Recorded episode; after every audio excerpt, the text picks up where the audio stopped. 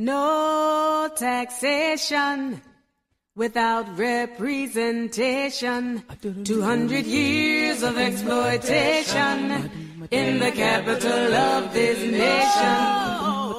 No representation in the capital of this nation. 200 years of exploitation. Give the people their right to vote. Someone asked me, was it true? The voting rights of the district were long overdue. That was Sweet Honey in the Rock with Give the People the Right to Vote. Hello and welcome to Shadow Politics, an hour long grassroots talk show which will attempt to shine a light on the issues that you care about. I'm your host, United States Senator Michael D. Brown, coming to you live from the District of Columbia, America's last colony. I'm joined by my co host, Marilia Duffels, and together we hope our show will start a dialogue with America about the issues that are important to you and affect the lives of all of us. So feel free to Skype in a question or call in at 888 627 6008. Marilia is not with me tonight. She's in uh, Amsterdam. I hope she's having fun. I think she's working, but uh, she's in Amsterdam and won't be back till tomorrow. So you'll see her again. We'll have her on again next week. But today we have a special guest, and that is uh, former Congressman Jim Moran of Virginia. Uh, Mr. Moran served in politics for 35 years. He was a mayor of Alexandria for many years, and he spent 24 years representing Virginia's 8th congressional district. And we're really, really proud to have him on the show today. Uh, welcome, Congressman. Thanks for being with us. It's a pleasure to be with you. Uh, let me ask you the, the you know about the 800 pound gorilla in the room. Uh, since you spent so many years in Congress, what do you think today about the divisiveness, Congressman? Is that is that something that's drastically different from when you were there? And and and is there anything we can do about it? It seems like like we're no longer interested in promoting the public interest. We're just interested in which side wins. Uh, what's your Michael, reaction to that? Well, I was elected in 1990. Uh, when uh, Newt Gingrich uh, uh was elected, along with a, a, vast number of Republicans in 1994, uh, it ushered in more than a Republican majority. It uh, ushered in a different mindset. He had taught all the Republican candidates uh, not to treat Democrats as colleagues, but as enemies. He he fashioned it almost as though there was a war, and uh, he would use terms like "we need to go to battle with them. They're evil. They're wrong. They're bad for the country. They're un-American." You know, all, just all everything you can think of to demean and disparage uh, Democrats, and that set up an intentional conflict. He eliminated uh, the uh, retreat that uh, newly elected uh, Democrats and Republicans would go to at the Harvard Kennedy School. Um, it, it, would give us a chance to get to know each other we would have other opportunities to. Uh, we would travel up to uh, Nemacolin, for example, or Hershey Park, or places that were not particularly expensive, but we'd get time uh, to get to know each other, and the spouses would get to know each other because we had far more in common than we had in, uh, in, in you know, in disagreement. The uh, at that time, at least, uh, the um, uh, there, we had a gentleman, a, a, nice congressman from Arkansas, who ran the the uh, members' gym. Uh, it didn't take much, but you know it was uh, it was an opportunity in the gym that we could that we could work out together. We could uh, again uh, share ideas in a friendly format. Uh, Newt got rid of him because he was too moderate. Uh, hmm. I, I, I remember uh, you know, being told a story, and I'm, uh, I probably shouldn't use Tom's name, but I will. Tom Davis was something of a moderate. He believed, certainly, even though he was chair of the Republican campaign committee that ushered in that uh, enormous windfall of Republicans, but he did believe in getting legislation done. Of course, I got to know him well because uh, we served in adjoining districts, and, and we were really compulsive about working the, our constituency of, whatever political persuasion they were.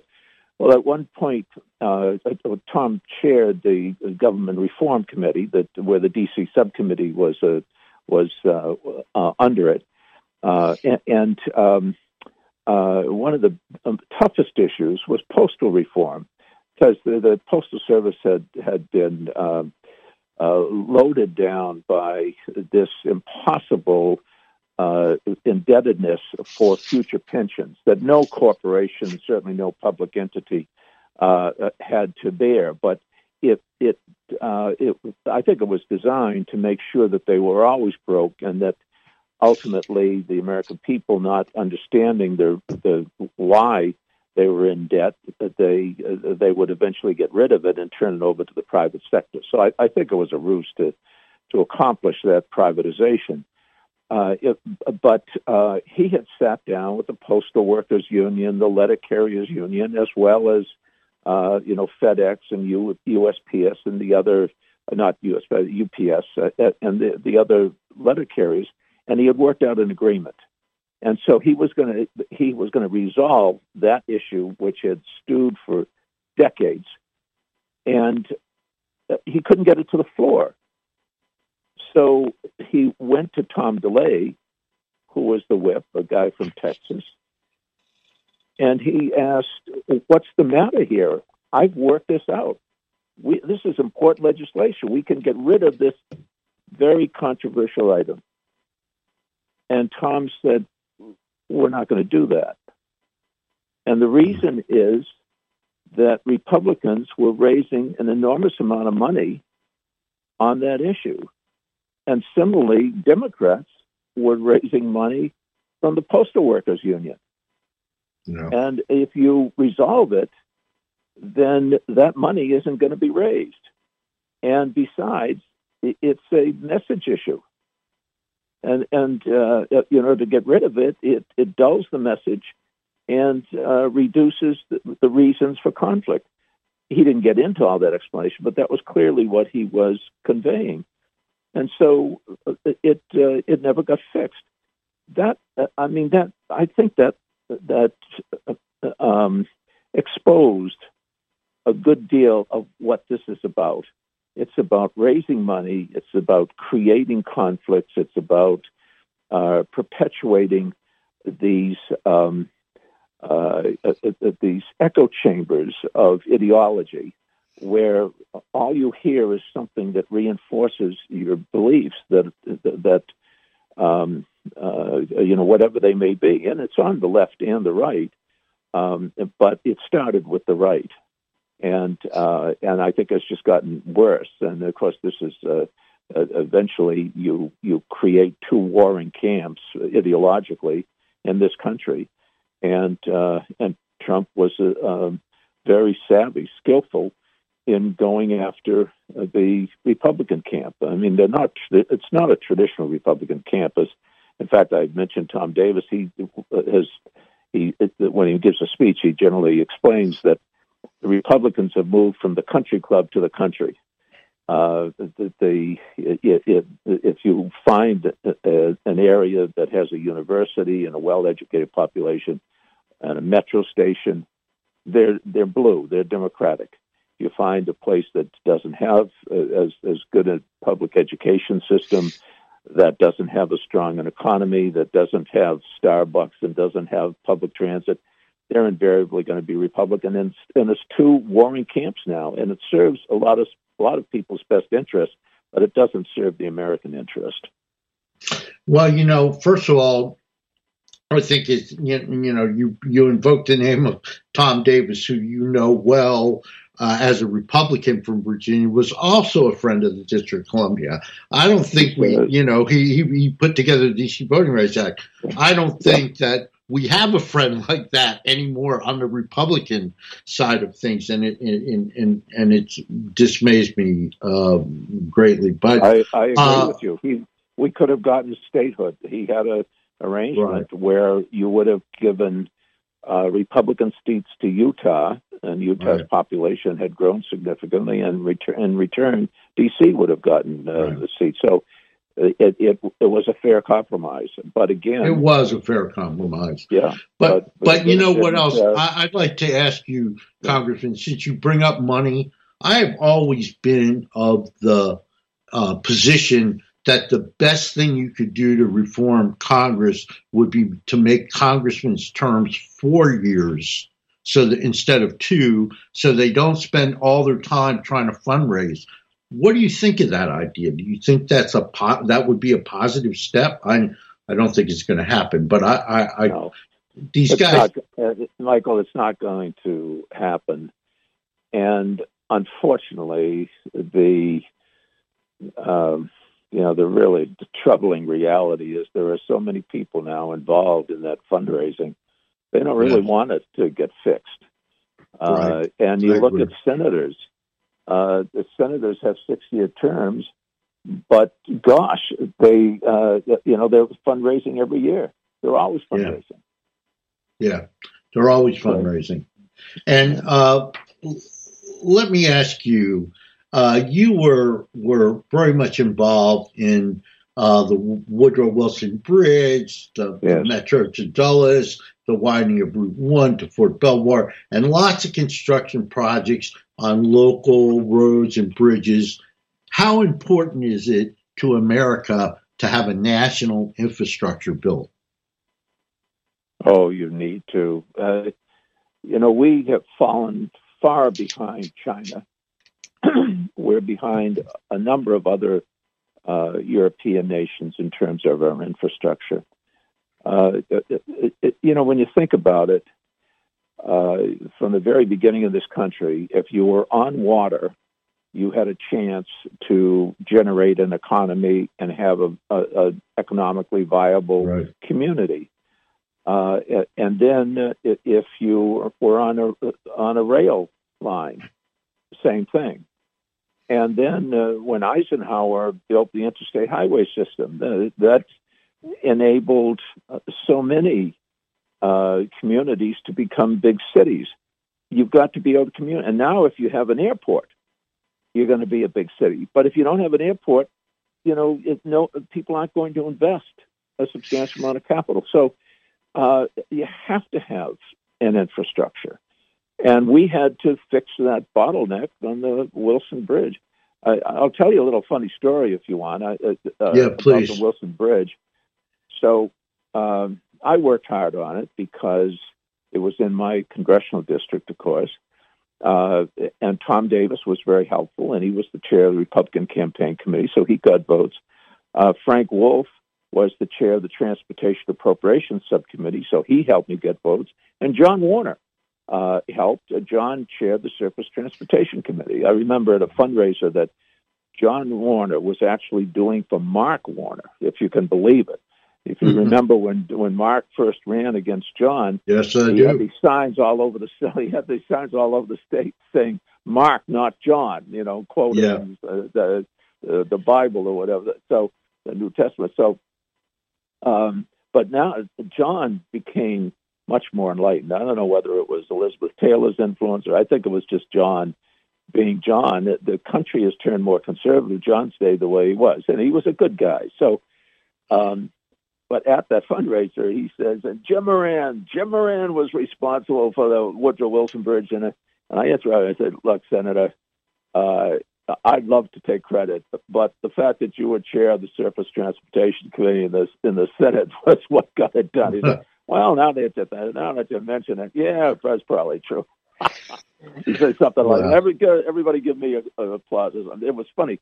But the frustrating thing was that it took so long to build, Michael, yeah. that uh, Tim Kaine was then the senator, uh, not John. Um, the, the uh, Bob Ehrlich, who voted against the money for the Wilson Bridge. I, I, I mean, Bob's now something of a friend now, I, so I'm not critical of him. It's kind of funny though.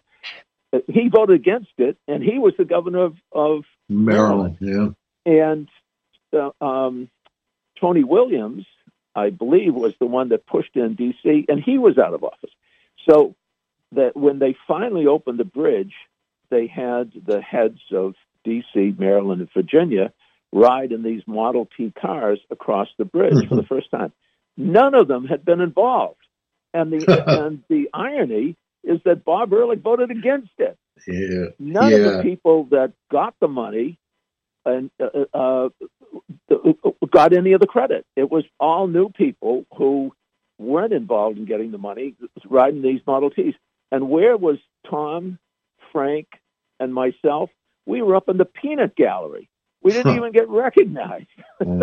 Well, well, let me tell you, these guys, you know, thanks a lot, guys. And uh, well, you know, it is what it is. It's uh, it was a lot of fun. It's anyways. Well, I, I I want to thank you.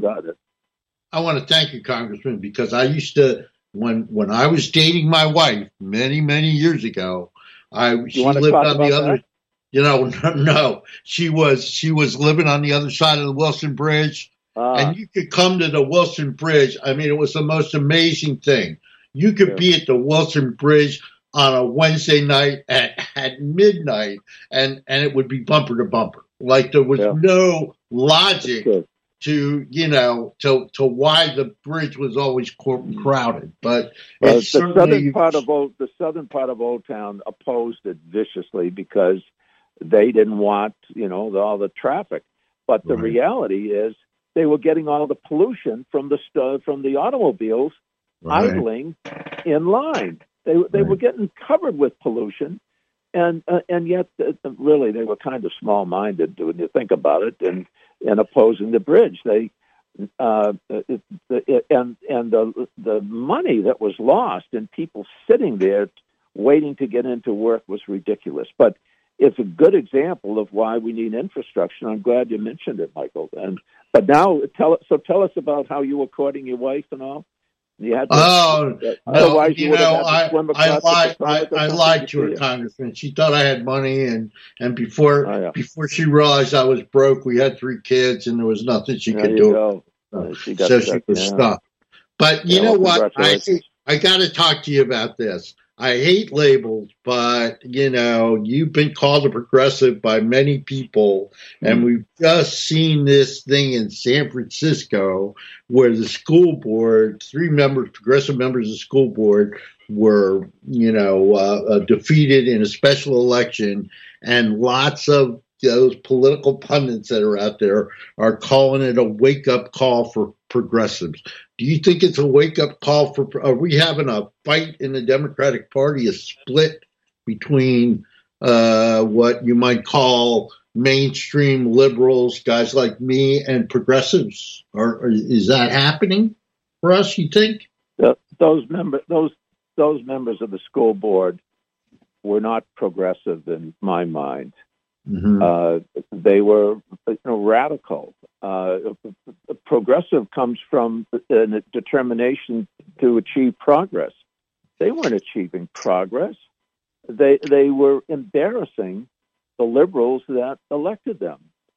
Imagine uh, changing the names of 42 schools because some uh, uh, uh, in some cases, uh, in Washington's case, he uh, he did have slaves, but he was the father of the country. And when you read biographies about him, you know he was pretty a pretty important guy and had a lot more redeeming qualities. And and you know there's no excuse for having slaves, but you have to you have to look at things in context and realize people aren't perfect to remove Lincoln, to remove Teddy yeah. Roosevelt, Franklin. Yeah. I mean, this was just stupid.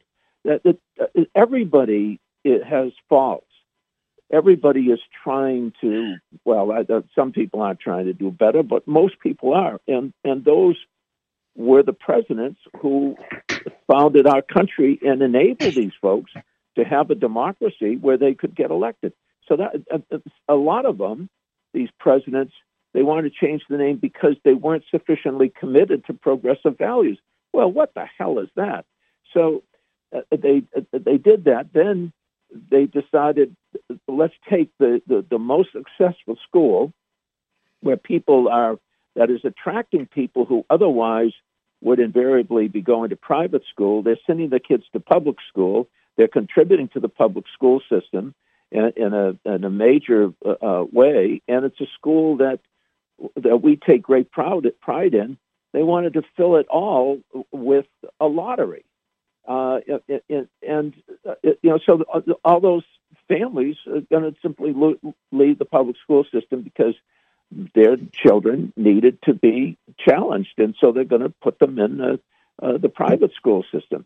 Uh, but they did all kinds of things. I, uh, you know, they, there was no face-to-face education for two straight years. Those, uh, yeah. so you've got two years where kids, uh, and the the problem with that, and actually, it's not just San Francisco, is that uh, it's fine if you've got two parents that uh, are able to spend time with their child, who read, who have books, who read to their child, who uh, and and children who are computer savvy. That's fine. They're they'll catch up, but that's not the case for a whole lot of students. And I, uh, you know, DC is an example. I uh, yes. there's an awful lot of students that those kids are never going to catch up. Yes. And so they're two years behind, and they may be two years behind in terms of being economically competitive throughout their adult lives. It was wrong, and I, yeah. you know, I, I could, I do consider myself progressive, and I can, I can point to more progressive, uh, uh, you know, initiatives I took as as mayor and things, ways I voted in the Congress. Uh, if anybody wants to challenge me, but frankly, uh, the, the teachers were the first to get vaccinated and the and in some school districts the last to teach the children. And I do think there there had to be a way with the children who weren't computer savvy, who didn't have those resources at home, uh, to enable them to to get some teaching. I, it really troubles me that there was very little effort made, and and I think there's going to be a reckoning and it's not just a political reckoning, but there's unfortunately, the, the children are, are, are going to pay the real price. But I think the Democratic Party is going to pay a price, and similarly to the way that Terry McAuliffe uh, lost to uh, Glenn Youngkin. Terry was so much more qualified to be governor, and and he's a progressive, but he lost because of the impression that had been given that the Democratic Party uh, frankly, was not progressive enough. If you want to define pro, uh, progressive as uh, as pushing for progress in, in our priorities, which is better life, uh, particularly for our children. But I, am I'm, I'm going on too long on this issue. No, you're not, and it's one that you, really troubles me. Me too. And my wife is a, a Virginia school teacher, She's the librarian at Annandale High School in in, in Fairfax County.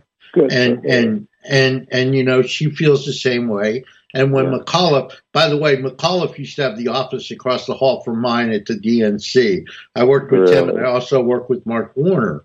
Uh, yeah. We were all on staff. We were we were youngsters. You know, they didn't pay us yeah. much, and we worked wow. hard, but but we we we were all committed. And you're right, he was much more qualified for the office and had been yep. governor. And and my recollection is that he was a well liked governor when he, he was, was a, yes, he was well liked because he was very good at being go- a governor. Yeah, and when and when he made that statement, I forget what, exactly what the statement was about it. It's the responsibility of teachers to develop the curriculum and not parents. My my wife stood up at the dinner table and applauded she said that's exactly right. But it seemed, unfortunately, to you know be part of his his his undoing. So uh, let me ask you two questions. One, I, I, I, don't mean to cast aspersions on the state of Virginia, but I think ter- a one-time term limit for governors. Don't you think that's extreme? that that that a governor can I mean, you were you were in Congress for 24 years, yeah. so you know yeah. there's a steep there's a steep learning curve. You know, you were yeah. a mayor, you were a right. You you don't really get it right off the bat. It takes a while. So isn't it crazy to just have a one term uh, uh, term limit for governors? Uh, I I, I don't know that it's crazy, but I sure think we'd be better served. Because right now uh, uh, we've got a Republican governor, so Yeah. you know, the, right now it You know, us I- well but- the Democratic but Party. but the the reality is that most states uh, have repeating terms, and and I Yeah. think that makes sense. Um, the but the, the problem, Michael, is that it's not going to be fixed because the legislature would have to fix it, Yeah, and it's the legislature, many of whom want to be governor. So yeah, it gives them more chance to be governor if uh, uh, you know it's a one-term governorship. yeah. So they're not going to fix it. Well, and that was my experience at the DNC. I was in fundraising and I was in fundraising compliance, and there were big loopholes left in in, in FEC requirements and other things because it was the politicians that put together what those Yeah. requirements should be. Sure. So they they left plenty of they left plenty of wiggle room, which is the uh, province of most elected officials.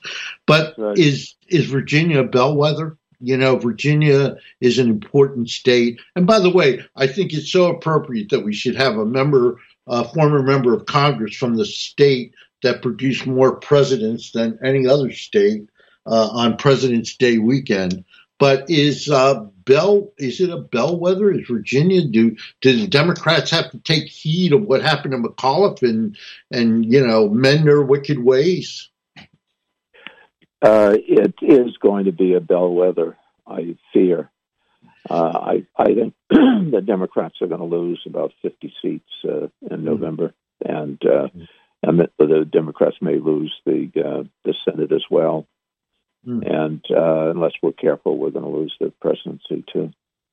Yeah. Uh, uh, what do you think about uh, former President Trump's chances? Can can I mean I don't know about his chances in the general election, but do you think there's a Republican out there that can beat him in the primary? Is there a I. Republican? Uh, yeah, it's a shame because I think there's some decent Republicans. Uh, you know, uh, former governor of Ohio, former governor of Maryland, or current governor of Maryland, But- Hogan. that's the- you know, some of the them are problem. good. They are good, and that's the that's the very problem because they have integrity and they and they won't endorse uh, Trump's uh, claim that uh, uh, you know the election was stolen from them, and that's why they can't uh, win in a Republican primary. A Republican primary, as you very well know, draws the the most activist um, members of the party, and and they're Trumpists they're they're passionately for Trump. Uh, I'm you know it, you know I I can't relate to Republicans today. It just doesn't uh, you know it's a party that uh, is uh, uh, you know is an a, a daily embarrassment.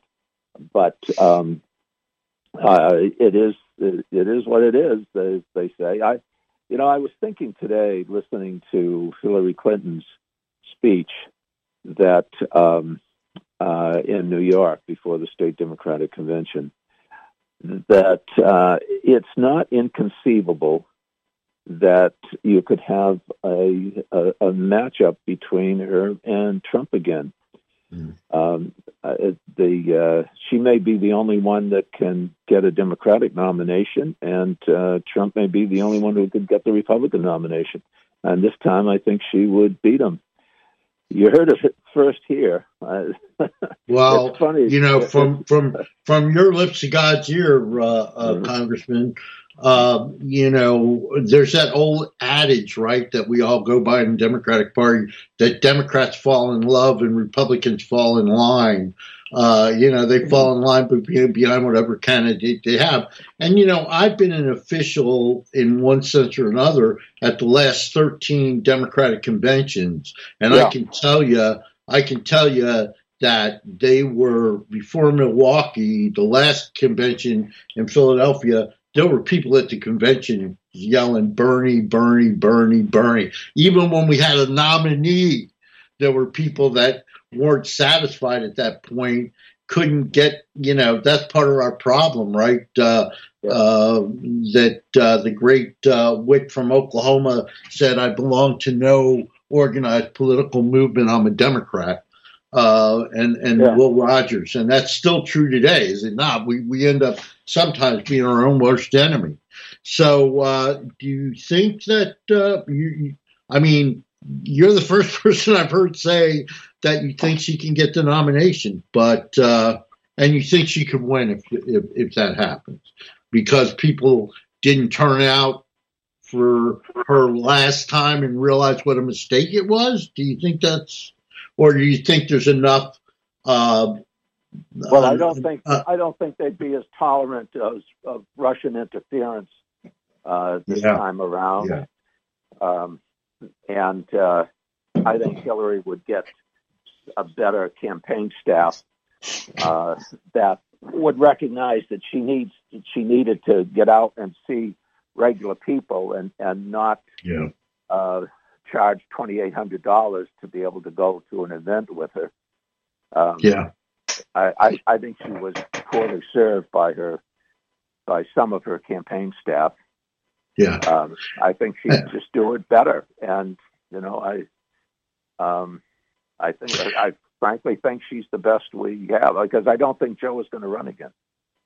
Well, and there was a lot of rancor, you know, that there were many people on her staff that felt that the nomination was stolen from her from Barack Obama. You can remember back in those days that we all thought she she all we all thought she had it in the bag, right? And then this guy, yeah. this freshman senator from Illinois, came with a brilliant strategist who knew that that that a lot of her support was weak. It wasn't, you know, it wasn't. Yeah. wasn't well, really I was strong. I was one of those people. I, you know, and I I think Barack Obama was a good president, and uh, yeah, uh, he was. He, he served the country well, uh, but I always felt badly that, uh, yeah. you know, I because Hillary would have been great too. I I I did think that it would be a good thing for this country to have uh, a black man as president, and uh, and and he was clearly uh, the one, and and this was the time, and so she,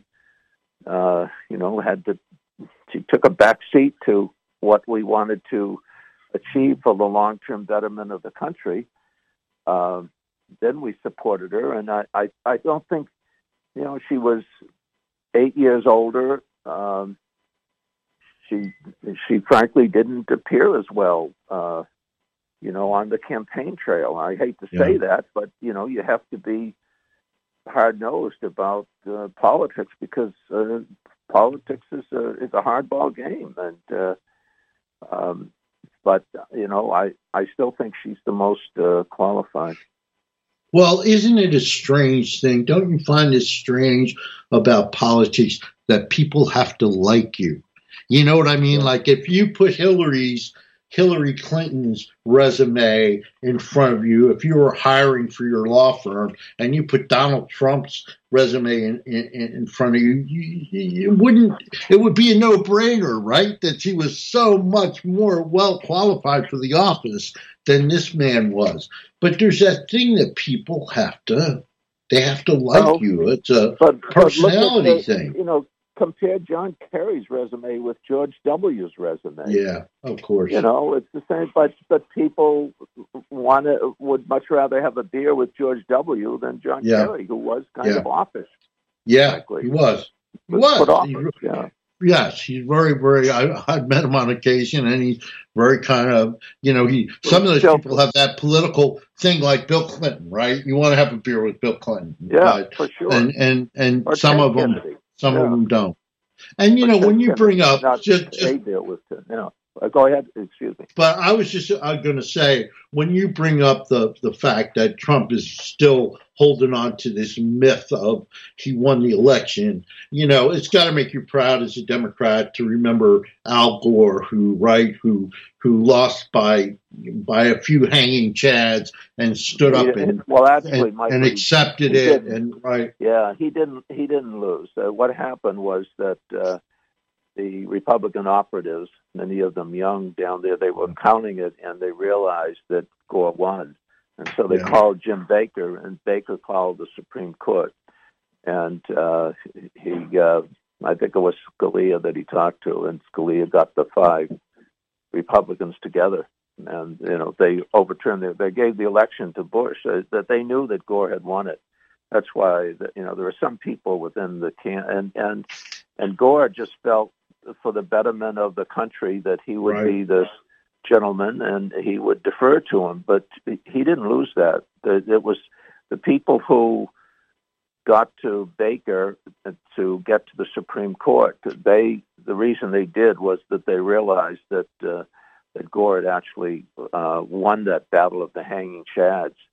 That uh, you know there were there were communities that were almost all Jewish, and you had them voting for um, uh, the, the guy that uh, uh, Pat Buchanan. Uh, yeah. You know, it, it was once they corrected that stuff, they realized, oh, yeah, that, that, not, not by a lot, but but Gore had won by you know a small margin in Florida, and so he had won the election, and the Republicans weren't going to allow it. So. Yep. And uh, but yeah, what a different world it would have been. We wouldn't have gone into the Iraq War. We would have focused on on protecting our environment. We would have taken a, the international lead on on uh, um, uh, you know uh, uh, addressing global warming. It would have been such a better world, but hell, it would have been a better world if we had elected George McGovern in 1972. Yeah, yeah. I don't know if you voted. I don't know if you voted for him, but I was one of the six people that voted, voted for him. Oh, I voted I mean, for him. Well, I, I, couldn't believe it because I was the first 18 vote. I know. And yeah. and I got up that morning and I just couldn't believe that Richard Nixon had you know because we we just didn't we well I was a college student and we thought Richard Nixon was horrible, and we just couldn't believe that. Well, he was, but us mm. college students is what lost it. It was that Chicago convention. It scared yeah. people, and they didn't yeah. want the country run by radicals who were going to kind of were going to support that kind of disruption. Yeah, absolutely. And you know, uh, um, let me ask you another thing about Virginia politics. We just read the the front page of the Metro section today had that. Um, uh, governor Youngkin, the new Republican governor of Virginia, yeah. is uh, now going to be able to put a lot of people on uh, panels that were uh, generally seen as a per- perfunctory uh, right of the the government that the governor that was leaving to appoint people to council. They, they the Republicans have now stood against all these opponents because of uh, this environmentalist coal lobbyist who was uh, who was uh, uh put up by uh, the Republicans to be an environmental ahead of the environmental stuff in in Virginia. I really can't even believe that you can nominate a person like that. But uh, is this just petty politics? You think? Yeah, you know it's uh, I, some of the people I don't know. It, it, it, the reality is, though, that these boards don't have a whole lot of influence. I mean, the the education, the board of education has some, but they did reappoint um, Tim Kaine's wife, uh, and um, and she's Anne Holton. She's terrific. Um, it, it, it, the other people they didn't appoint, I'm not sure how much it the difference it makes in you know the water control board and the uh, right. they're they're not necessarily uh, committees that are going to be decisive in terms of policy. So I, I I wouldn't make quite as big a deal about it as uh, you know as the post is. You you need to. You, you know, you need you need to write a column every day if you're covering right. Richmond, and and uh, and that column needs to be controversial if anybody's going to read it. But I, it's it's only uh, four boards, I think, and, and none of them are consequential. And isn't that a big problem today in our politics? Is that we have this 24 hour news cycle. We've yeah. got all this social media stuff. I don't care how crazy you are or what your position is on anything. You can find somebody on the internet that agrees with you, uh, regardless of how. Isn't that a major problem for us? In in you know because people really don't. Uh, uh, somebody like you, Congressman, pays attention to politics. You're part of the attentive public, but there's not. You know that makes up about ten percent of the public the other 90% really doesn't, they pay attention to the sound bite and, you know, and gas prices and food prices. They really don't, don't pay much attention to other stuff. And this is, right, this is just fertile ground for all this, this, this division, don't you think? Uh, absolutely. Uh, you know, I, I don't think that, uh, the people in our uh, that are going through our schools generally even understand how our government works. I don't think they can answer simple questions. Um, uh, you know, uh, um, the, the, how many justices are on the Supreme Court? I, I don't think the majority of Americans, uh, even uh, you know, the high school students, can answer that question. Uh. You know, I don't think they know how the electoral college works. I I don't think we do a, a very good job of teaching civics. Uh, uh, I, I really think that uh, a majority of our country is clueless, and that's why democracy is in danger, even in the United States. Well, you know, I got to say that it was a Virginia president, uh, a guy named Thomas Jefferson, who was worried about that. Right when they founded the country, he was worried about uneducated people having the right to vote and and people that that didn't did you know they thought that if you didn't own land you didn't have a stake in things so uh, we shouldn't you know you shouldn't be uh, you shouldn't be allowed to uh, to to vote and of course that covers the whole spectrum. I mean, you can talk about Thomas Jefferson. You can also talk about Karl Marx. They all, you know, they all said this was a weakness of our democracy. And, and yeah, I hate to I hate to see this uh, all coming true. Well, let me ask you: Do you miss being in Congress, Congressman? Uh, some days I do. Uh, what's going on now makes me miss it. I I'd be chairman of Defense Appropriations now, and and so I'd be, uh, you know, playing a a role that made a difference uh, in terms of our policy. Uh, I, I, I would have weighed in uh, as strongly, uh, strongly as I could against uh, that kind of uh, uh, immediate withdrawal from Afghanistan. I, I think it was poorly handled. I think it made our yeah. country look bad, and it and it wasn't fair to the people who had worked for us and with us in Afghanistan. Um, I'd I'd, I'd like to have been able to weigh in on what's going on in, in Ukraine right now. Um, I, I think some of our defense budget is uh, is misallocated, um, and and I don't I don't think we put enough into technology, and I think we put too much into legacy systems. But you know, I, it's uh, I made a decision. I was frustrated. I, I felt that um, you know it, it had. Uh, uh, the the ability of individual members of Congress uh, diminished to be able to make a real difference, and and I had spent most of my adult life in politics. I, I yeah. felt that my kids had sacrificed enough, and it was time to yeah money. You know, yeah. them, I'd help them get a have a better, little better life. Yeah, no, I understand that. Let me let me ask you one last thing. Uh, since you're an out, out out spoken opponent of the Iraq war. What about Ukraine? You know, the president tells us that Vladimir Putin is about to uh, invade Ukraine, which we have every reason to believe, given the buildup of troops. What do you think our response should be, or, or can be? What, what, what kind of response can we have if they move into Ukraine? Well, I'll I'll I'll, I'll say some things, and I'll try to add a little light on it that might not have been discussed in in uh, you know in reading the, the newspapers or watching television. First of all, Vladimir Putin is a bad guy. KGB agent. Bad guy. KGB agent. He he gained power by blowing up a multi-family apartment complex um, he did it and then blamed the Uyghurs so that, uh, that you know, and then Yeltsin turned over the government to him because people felt that he was going to be a strong leader. Uh, he has no moral character.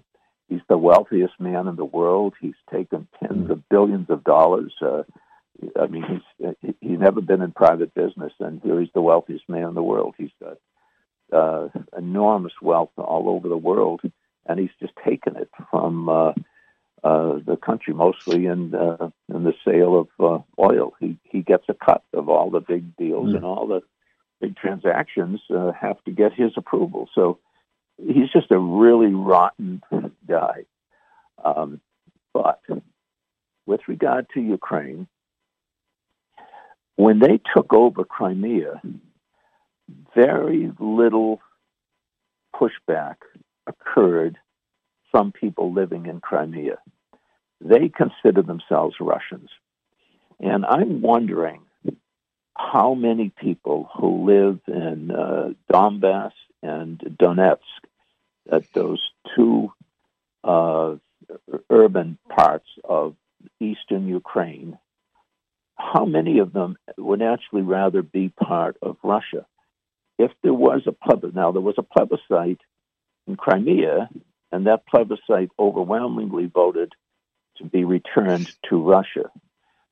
I don't think it was a free and fair election, though. I, the military was there around the polling station, so my guess is the Russians made sure of the result. But I'm not sure how different the result would have been if they hadn't. Um, just like Putin would be ele- reelected right now, if he had ha- if he was to have a free and fair election in Russia, people would vote for Vladimir Putin yeah. because that, that's their mindset. They think he's a strong leader, and of course they've been uh, they don't get access really to uh, uh, you know to objective news reporting. It's all state controlled, but but it's possible that that there are parts of eastern Ukraine that would rather be part of Russia. They speak Russian, their culture is Russian, and when Ukraine was turned over, you know, was was pulled out of the Soviet Union, there was a lot of discussion whether eastern all of eastern Ukraine should be part of of Ukraine or should it be part of Russia.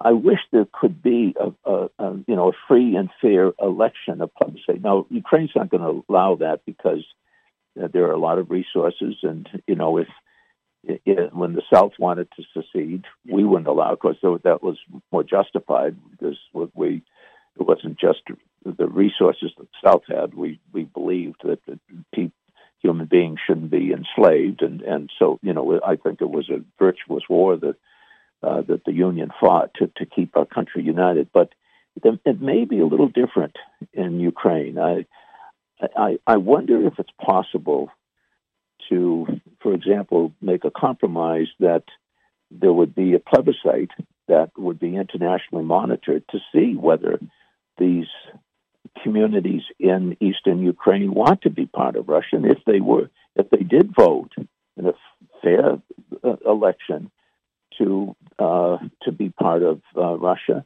then Russia could, could acquire them. I mean that, that, we wouldn't like to see that, but if the, if the majority of people living there democratically would rather be in Russia than you know that they should be. that seems to me they should be allowed even to, that's what they want, to live under a, uh, a totalitarian dictatorship. That's um, you know, I, I, if we believe in democracy, I, I think we would have to let them go. So th- that's the only thing I'd, I'd throw out there. If it's just about uh, uh, areas that you know, are leaning in that direction, it's maybe is a way to avoid this. Otherwise, I do think we're going to go to war. And and the problems with war is that the vast majority of the people killed in a war are innocent civilians. Yeah. And and do we do you think we can do anything militarily? Isn't this inside their sphere of influence like well, Cuba can, was can, for us? Well, we, we, know, can, we, can, we can provide uh, logistics we can provide armaments. I don't think we'll go to war. I do think we will um, have very severe sanctions, but I'm not sure Putin cares that much. Yeah. I mean, he he's he may be that selfish. He knows that he's got, uh, you know, prob- uh, tens of billions of dollars all over the world. So I, I'm, I'm not sure that it would upset him that much if was, if the Russian people suffered in the way that we could make them suffer by cutting off trade. Um, I mean, the, you know, it's we did it to Iran, and Iran it really hasn't yeah. weakened Iran that much. So I I I, I don't know, uh, and I I'm I'm afraid, you know, if if he does attack Ukraine, which he may very well, um, I I don't think the sanctions are going to deter him, and he may just go right to the, the to the capital of Kiev and and kill a whole lot of people. And and I'm, you know, I I don't think that NATO or the United States is going to get involved in that fight. That's the problem. Well, on that note, I'm going to let you go, Congressman. I appreciate so much that you uh, have taken this time to be with us tonight. I think we've had a great conversation. I hope maybe in the, the future sometime you come back where we could talk about uh, hopefully your prediction of 50 congressmen uh, doesn't come true, but uh, uh and maybe your prediction of Hillary will will come true. We'll see. Uh, uh, yeah, we'll see. And will you give me one? Give me one. La- one I'm sorry. Go, go ahead. ahead. Well, I was going to say when your assistant called. Oh, it, I think this was months. It was uh, it, uh, it was back in uh, what October, late October, yeah. maybe. Yeah. Uh, and um, and and she asked just out of the blue, "Who do you think's going to win the Super Bowl?" And uh, I hadn't really given any thought. Um, that the the Rams, I think, had just lost four games in a row or something, and so the the chances were like five hundred to one that they'd win the Super Bowl. And I blurted out the Los Angeles Rams, and she oh. actually remembered that. So it's no credit to me, but uh, they. Um, it's, uh, well, we'll, we'll see what let, happens. If I'm let's hope two, your soo- soothsayer powers don't don't uh, uh, continue to go on. And do me one last favor. Yes, sir. Uh, I had a friend who was a fundraiser for your brother Brian, who I've met. So please tell him I said hello. There, I will. The, the first time I met him, there's such a strong family resemblance. I'll, I'll, let you guys fight it out of who's the more handsome of the two of you. But, uh, but he was a great guy. He's a lot younger, and he's uh, and he'll be a lot more successful. To, but he's uh, I talk to Brian nearly every day. So uh, yeah, well, he was. I, I, yeah, please do because uh, uh, my friend Walter raised money for him, and, and we went to a oh, meeting, nice. And we were very, very taken by him. Okay, thank you, Congressman. Terrific. Continue thank you, success. A pleasure. Take care of yourself. Good Bye. Thank Bye-bye. you. Bye. Uh, we're going to end. We're ending the show just a couple minutes early today with the congressman, so that I can make an announcement. Uh, we've been off the air. Really, we've had repeats the last few weeks, and part of the reason for that was my brother Paul, who was a decorated uh, veteran. He was a major in the United States Air Force, uh, flew F 111s, and then went on to become the president of one of the major, one of the best community colleges in America, Zane State College in Zanesville, Ohio, where he increased enrollment by 70% and brought in a lot of new programs and really affected the lives of thousands and thousands of, of or hundreds maybe, maybe not thousands, but hundreds and hundreds of students in Appalachia. His legacy still goes on. Unfortunately, he was flying his private plane and the plane crashed and, and, and, and he was, he was killed in the crash. So, um, I love this man so much. I could go on about him for hours.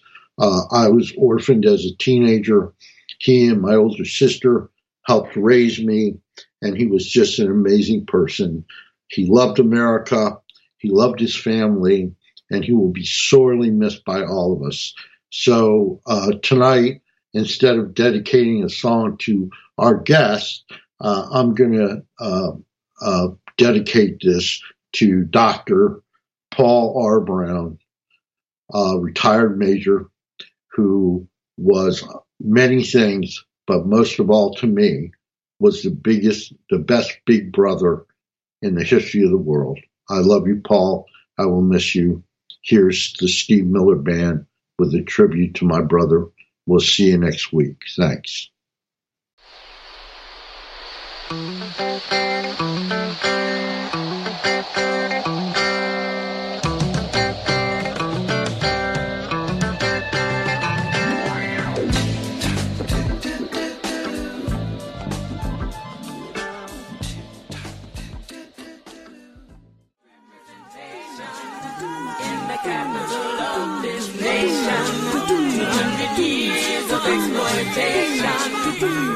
people their right to vote. Give the people their right to vote. Give the people their right to vote. Give the people their right to vote.